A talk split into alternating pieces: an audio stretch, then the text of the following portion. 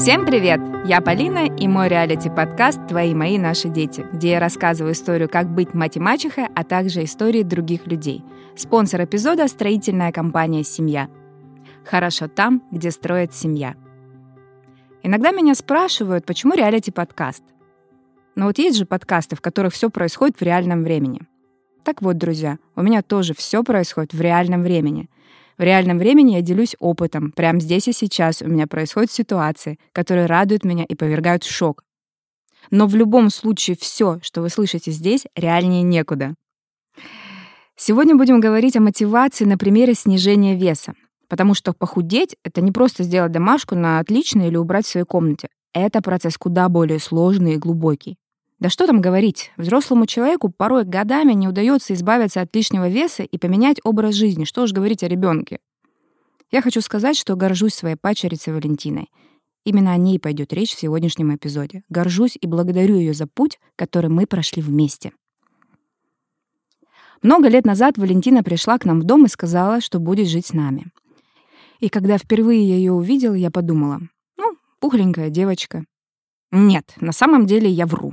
Как, я как человек, который все время занимается спортом, бегает, тренируется, вечно худеет, подумала. Ого, толстая какая. Сразу подумала, почему у Евгения такая дочь. Это, кстати, мой страшный сон, что у меня когда-нибудь будет толстый ребенок. А тут сон стал явью. Я хочу сказать, что этот эпизод будет откровенным, местами резким, но очень правдивым. В подкасте я настоящая, и сегодня буду говорить о своих мыслях, чувствах без прикрас. Вы сами наверняка встречали такую картину на улице. Идет тоненькая, стройная, спортивная мама, и рядом с ней откровенно крупный, сбитый малыш. Кстати, такие мамы часто комплексуют и заодно загоняют ребенка в комплексы, запрещают ему есть, прибегают к другим крайним мерам. И здесь я хочу сказать, что я не то, что не за бодипозитив, а скорее за то, что люди разделяли понятие здорового тела, и все эти вот принимая себя какая то есть, будь такой — Какая-то сплошная подмена понятий происходит, и бодипозитив изначально был про одно, а стал совсем про другое. Вот мы, например, говорим, принимай себя, ребенка, другого человека таким, какой он есть. Но мы же, например, против того, чтобы наш ребенок в 13 лет начал курить. Это же плохо влияет на здоровье, на легкие, сердце, сосуды. А избыточный вес, он что, помогает сердцу и сосудам? Нет, конечно. Так почему же мы так по-разному относимся к этому? И здесь тоже нужно разделять. Конечно, ты любишь своего ребенка вне зависимости от его внешности, его особенностей. Ты просто любишь его и любишь безусловно. Но вместе с тем лишний вес мешает ребенку быть здоровым, а значит полноценным и счастливым. Конечно, можно воспитывать ребенка в контексте, что он самый прекрасный на свете человек, который весит 100 тонн, и он может даже быть супер уверенный в себе. И в такие случаи бывают. Но мне кажется, что здесь нужно быть родителем до конца. Родителем, который понимает, что все эти моменты влияют на сердечно-сосудистую систему, на кости, да и так далее. Ладно, вернемся к нашей истории. Вот я вижу толстенькую Валентину и очень удивляюсь. Думаю, ого. Значит, у Евгения, получаются такие толстенькие детки. Для меня это был шок. Причин избыточного веса у ребенка может быть миллион. Мне кажется, я запишу эпизод с экспертом на эту тему, потому что сейчас я говорю только о том, как это получилось у меня. Хотя и здесь оговорочка. Потому что это не получилось у меня похудеть Валентину, а у нас с Валентиной получилось похудеть Валентинку. Одних моих усилий было мало, это факт. Потому что Валентине тогда было примерно 13-14 лет. Это возраст, когда вообще сложно что-то доказать, сложно мотивировать. И здесь я хочу сказать огромное спасибо Валентине, потому что на ее примере я очень многое поняла. Поняла, что иногда нужно отключать сердце и быть реальной той мачехой, о которой говорят в сказках. Я вспоминаю, как Евгений пытался ее мотивировать. Мол, смотри, вот я хожу на спорт, вот так меняется мое тело, как меняется настроение и самочувствие. Но я бы хотела здесь обратить внимание родителей, что подростки, они далеко не глупые люди, и у них в голове тоже идет четкое разделение понятий. Но не может дочь оценивать фигуру папы как фигуру просто левого мужчины — Поэтому все возгласы Евгения, мол, смотри, какой я молодец, для Валентины были просто сотрясанием воздуха. Вот фраза эта «что вы делаете, то делают и дети» работает безотказно. Если вы будете только говорить, ну, говорить это мало. Многие люди вообще начинают внедрять свою жизнь в спорт, заниматься этим осознанно, когда им стукает лет 140. А жаль, мое личное мнение, что заниматься этим надо с детства, чтобы была мышечная память, выстраивалась структура скелета, но самое главное, чтобы произошел вот тот легкий старт, самый важный толчок, который потом во взрослой жизни будет помогать человеку заниматься спортом с удовольствием, да и вообще научит просто заботиться о себе и своем здоровье. И возвращаясь к истории с Евгением, гораздо эффективнее были бы фразы вроде как «Как я жалею, что не начал заниматься этим раньше, жаль, что я пришел к этому после 40». Но опять же, мы понимаем мозг подростка, что они сидят, слушают, кивают, гривы там машут, и совершенно это их не мотивирует. Я тоже все это время наблюдала за этим, как Евгению сложно замотивировать дочь, потому что для папы дочка всегда должна быть красивой в любом моменте и в любом весе. И здесь надо быть очень осторожным. Это очень тонкий лед. Чем больше я говорю, тем яснее понимаю, что хочется прям пообщаться с психиатрами, диетологами, психологами и другими экспертами о том, как правильно ребенку объяснить, что ты его любишь, а жир его не любишь, что это лишний вес приносит ему только вред, и все, что приносит вред моему ребенку, я любить никак не могу. Естественно, ребенок не понимает этого, он сразу считывает это как нелюбовь к себе, он тут же теряет уверенность, исчезает чувство безопасности и защищенности. Подросток как будто теряет почву под ногами. Я не знаю, что происходило с Валентиной в тот момент, когда она слушала своего папу, но явно побуждения к действию не было. Она как ела, так и ела, как сидела, так и сидела. Гиподинамия в чистом виде. Я видела, как она приходит со школы, закрывается в комнате с печеньками и дни напролёт чаи гоняет. Я сейчас вспомнила, что Валентина неоднократно заявляла, что у нас в доме есть нечего что мы как голодающие какие-то. И, может, она была права, потому что у нас действительно не было запасов конфет, сладостей, сахара, в конце концов. Мы и тогда, и сейчас живем по принципу «приготовил, съел». Если честно, я до сих пор не спрашивала Валентину, что именно ее замотивировало, потому что я использовала 101 способ, и что-то сработало, а что конкретно, я не знаю. Когда я увидела движение, я поняла, что сейчас главное не останавливаться и продолжать. Конечно, мы очень много наперебой рассказывали, как круто заниматься спортом, что есть вот такой вот фитнес, вот кикбоксинг, смотри, а вот там вот йога-йога есть. Говорили о том, о другом. И самое интересное, ведь она понимала, она понимала, почему мы к ней пристали, понимала, что мы видим ее лишний вес, и, естественно, воспринимала эти советы, рассказы как какую-то долбежку в свой адрес. Представляю, если бы мы прям с утра, мне бы прям с утра говорили — ну что, ты сегодня идешь с нами на теннис, а завтра, а может быть на бокс, а может на пробежку, а может еще плаванием позанимаемся. И ты каждый раз это слушаешь и думаешь только одно. Просто отстаньте от меня и идите своей худой дорогой сами, а я тут поем. Еще у Валентинки всегда была одна отговорка. Подожди, я сейчас вытяну, все рост уйдет. Я сейчас такая, а потом я, когда вырасту, вот надо просто подождать, когда я вырасту, и сразу буду худая. Так вот, друзья мои, с того момента, как она пришла и сказала мне об этом, по сей день она не выросла ни на сантиметр, ни на миллиметр. Но при этом она снизила вес на 17,5 килограмм. Вы только вдумайтесь, на 17,5 килограмм похудел ребенок, подросток. Это сложный и интересный возраст, возраст изменений.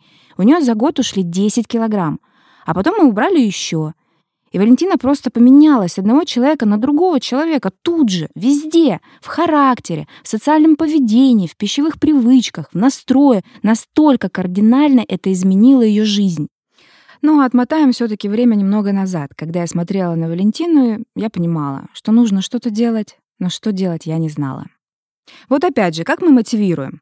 Мы попробовали, не пошло, ну и фиг с ним. Главное же что, долбать постоянно своего подростка, запрещать жрать, ну, э, ну это не работает, ребят.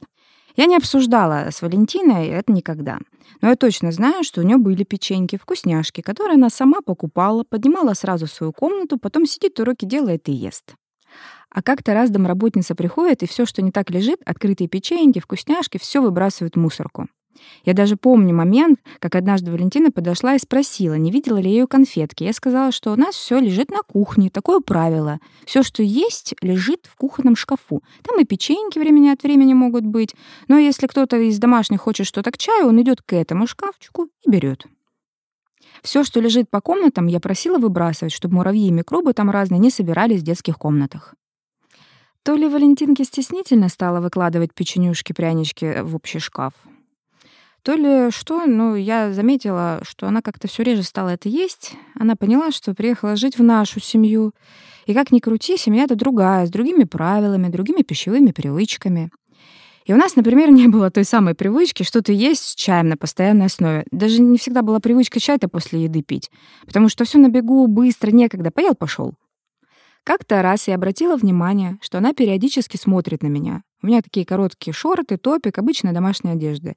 Вот я иду на кухню, и она задерживает на мне свой взгляд, разглядывает меня. Потом я узнала, что ей нравятся стройные девочки, нравится, когда видно пресс. То есть она сама обращает внимание на других людей, на фигуру других девушек, женщин, на форму их ног, плеч и так далее.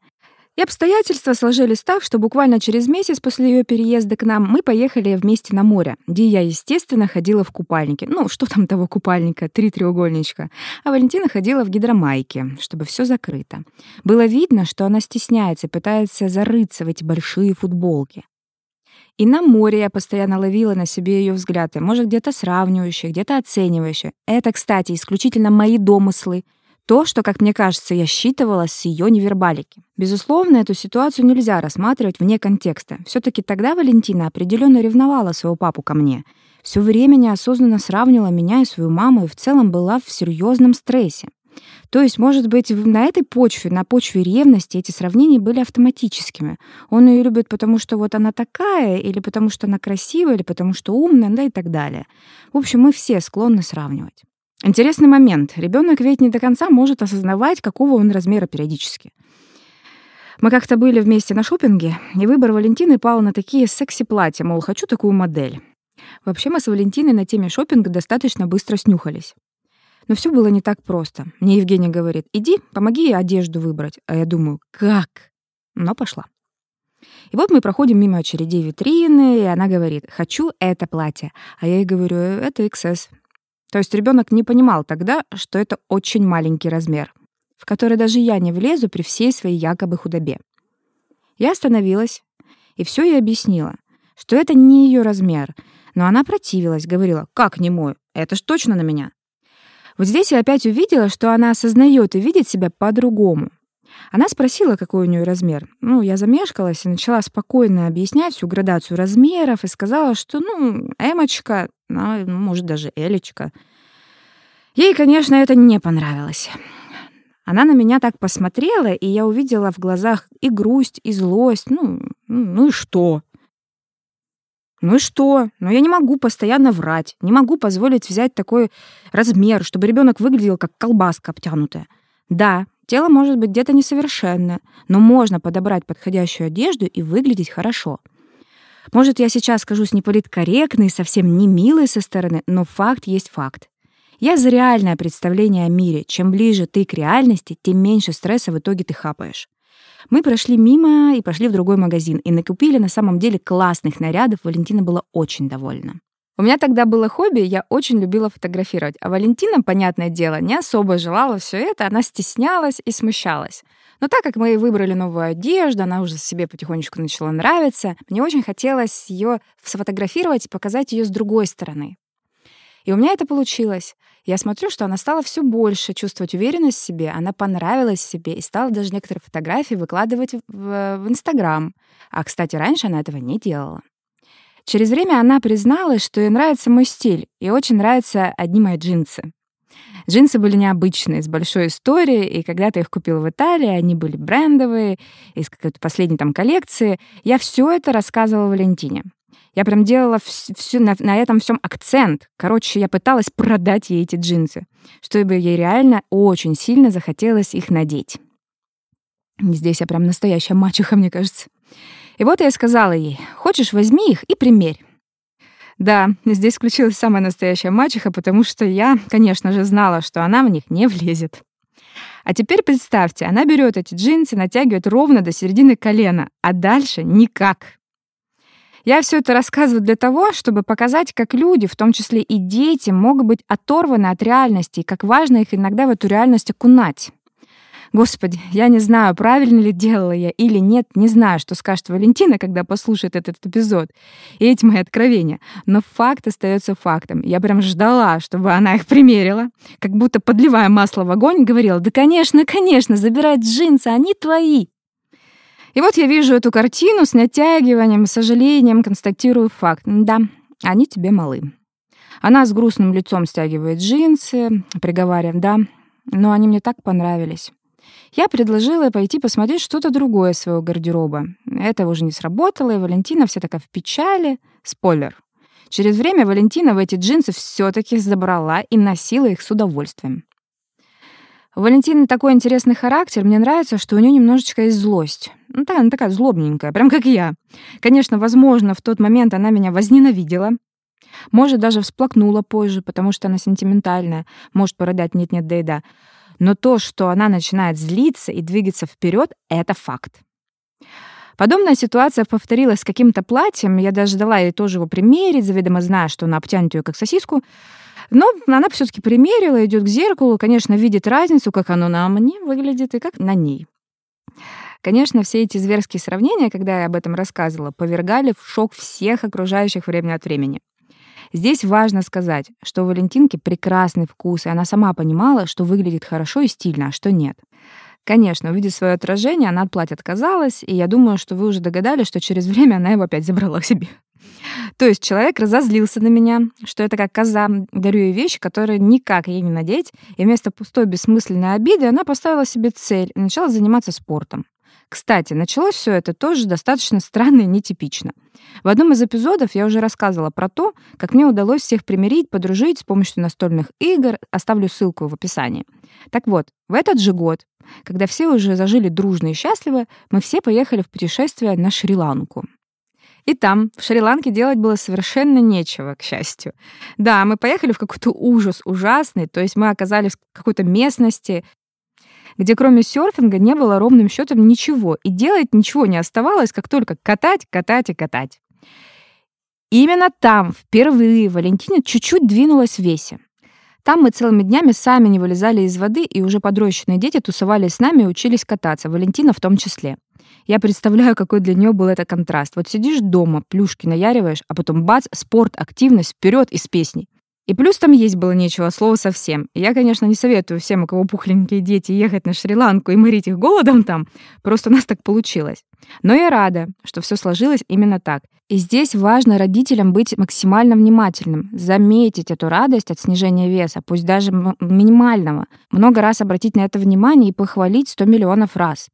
Мы прожили там две недели бок о бок, и, если честно, я думала, что после этого, когда мы вернемся, мы возненавидим друг друга на долгие годы, вообще не будем общаться с пачерицей, потому что мы так устали, устали от повсеместной грязи, от вонючих ослов, которые орали источно под окнами, от хрюш, от комаров вездесущих, из-за которых белого света не было видно. И так как есть там было нечего, делать было нечего, только серфить и кайтить, мы все вместе что делали? Правильно, похудели, мы все конкретно сбросили вес.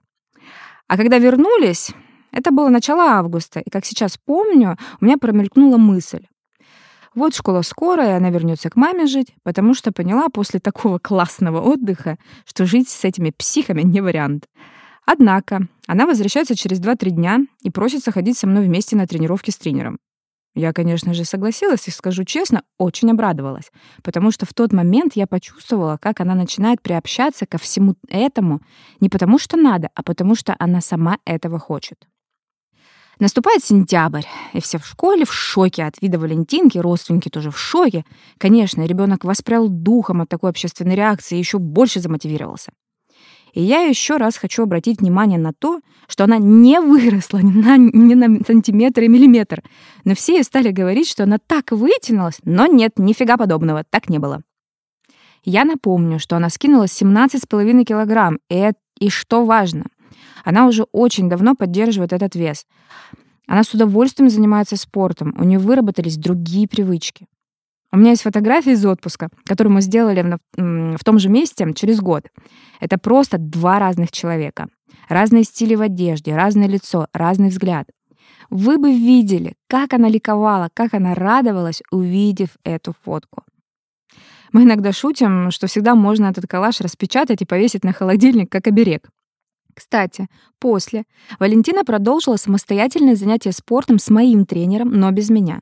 Она стала также самостоятельно менять пищевые привычки. Но я напомню, что у нас шибко дома не разгуляешься, потому что у нас в холодильнике даже мыши не вешаются, так как знают, что нужно дом наш обходить за, за тысячу километров. Туда идти вообще бесполезно. Я прям хочу сделать акцент, что все эти шаги она сделала сама. Смотрю, а она огурчик вместо пончика вечером грызет. Думаю, о, молодец. Я вообще убеждена, что Валентина могла бы смело сама вести тренинг «Как похудеть в 13 лет». Потому что я не знаю, какой именно момент сработал, за что она зацепилась, но я точно знаю, что с моей стороны не было никакой долбёжки. Было только где-то явное поведение мачехи и личный пример. И она все таки в этих условиях как-то зафиксировалась, стала сама себе мотиватор и попёрла вперед. И важно, что она стала думать по-другому, видеть по-другому. Но я не буду умолять и свою заслугу, потому что я прям наблюдала за ней, смотрю, улыбается, что-то нравится. Ага, Вижу, чего-то грустит, значит, не туда. Смотрю, замкнулась, значит, совсем не туда, меняем маршрут. Замечаю злость. Ага, значит, прям в цель. Я пыталась понять, что ей нужно, чтобы немного разозлиться, и что будет служить для нее топливом. Потому что когда она раскисала, да, так можно, собственно, и про всех сказать, когда мы превращаемся в квашню, мы сразу ленимся, и порой без доброй экологичной провокации ребенку-подростку из этого состояния выйти ну, реально трудно. Ей это так помогло, и мне кажется, что сейчас она осознает, что это ее инструмент. Причем она ведь упертая такая, если схватит, то будет держать до конца. Она ведь стала сильно прогрессировать в виндсерфинге, и сейчас она очень круто катает. Она будет падать, сидеть в море, барахтаться, злиться на себя, но делать. Я хочу сказать, что во всем этом процессе было много юмора, искреннего и доброго. И истории, которых сейчас без смеха не вспомнишь, их миллион. Плюс все было очень последовательно, все по полочкам, никаких резких скачков, экстремального снижения веса, таблеток, голодовок, тренировок до смерти. Я это вообще не приветствую никогда, нигде, никак. Я не обращалась к эндокринологам, психологам или психиатрам, потому что у нас как-то процесс пошел, и мы справились сами. Я не люблю давать советы. Но рассказывая о своем опыте, я бы обратила ваше внимание, что нужно быть супернаблюдательным человеком. Я помню, что однажды рассказывала о мотивации Тимура в школе. Ну, то есть сейчас оставим Валентину и перейдем плавненько к моему родному биологическому ребенку. А то, может, вам показалось, что над падчерицей-то легко издеваться, то не дать, тут не дать. Хотя, может быть, вы и правы, может, так и проще. Проще двигаться вперед с холодным сердцем, но Валентина, кстати, научила меня переключать эти сердца и направлять это на своих биологических детей. Я за это и очень благодарна, и целовать готова бесконечно. Молодец моя, Валентинка. Потому что порой со своими детьми ты так наполнен любовью, и у тебя так глаза горят, что ты боишься рискнуть, посмотреть более трезвым взглядом, а не влюбленным материнским. Валентина научила меня делать это переключение между мамой и мачехой, поэтому я иногда и своим детям немножечко мачеха. Так вот, Тимур и мотивация в школе. Основное. Я трачу время, трачу очень много времени и смотрю по ребенку, и поверьте, всегда-всегда видно.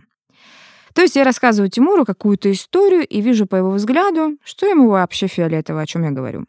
Но я не забиваю, я не оставляю все как есть. Я ищу ту историю, тот пример, который его включит прям вот в глазах, бах, и чтобы что-то загорелось. Да, это не гарантирует, что такая история сработает, и завтра, возможно, это мотивация одного дня. Но это уже очень круто. Это говорит о том, что до ребенка можно достучаться. Помню, делюсь я каким-то своим лайфхаком, рассказываю всем, как у меня Тимур сам там уроки учит, как он самостоятельный и так далее. И через время другая мамочка мне звонит и говорит, смотри, я все попробовала, как ты сказала, и ничего не получается. Вот все точно так же, как ты делала, и все равно ничего не получается. Дочь у меня, видимо, какая-то не такая, раз ни черта не выходит. Э, мне так изумило это, и прям я возмутилась. Ведь я описывала именно принцип, то есть суть, что я ищу подход. И я стала объяснять, что эта история повторяется изо дня в день. Когда-то быстрее, когда-то медленнее, но это процесс прям бесконечный, нет ключа от всех дверей. Ты, как родитель, иногда должен играть в магазин, где ты продавец. Ты должен выявить потребность, понять, что именно в этот момент времени нужно твоему ребенку. Потому что не будет потребности, не будет и цели, не будет ничего делать этот ребенок, что известно всем от мала до велика. Разговорами, а тем более криками, ты никогда с дивана не поднимешь, ни велосипед не посадишь. Родители, не опускайте руки. Да, может не получаться сразу, может это займет больше времени, э, чем вы планировали.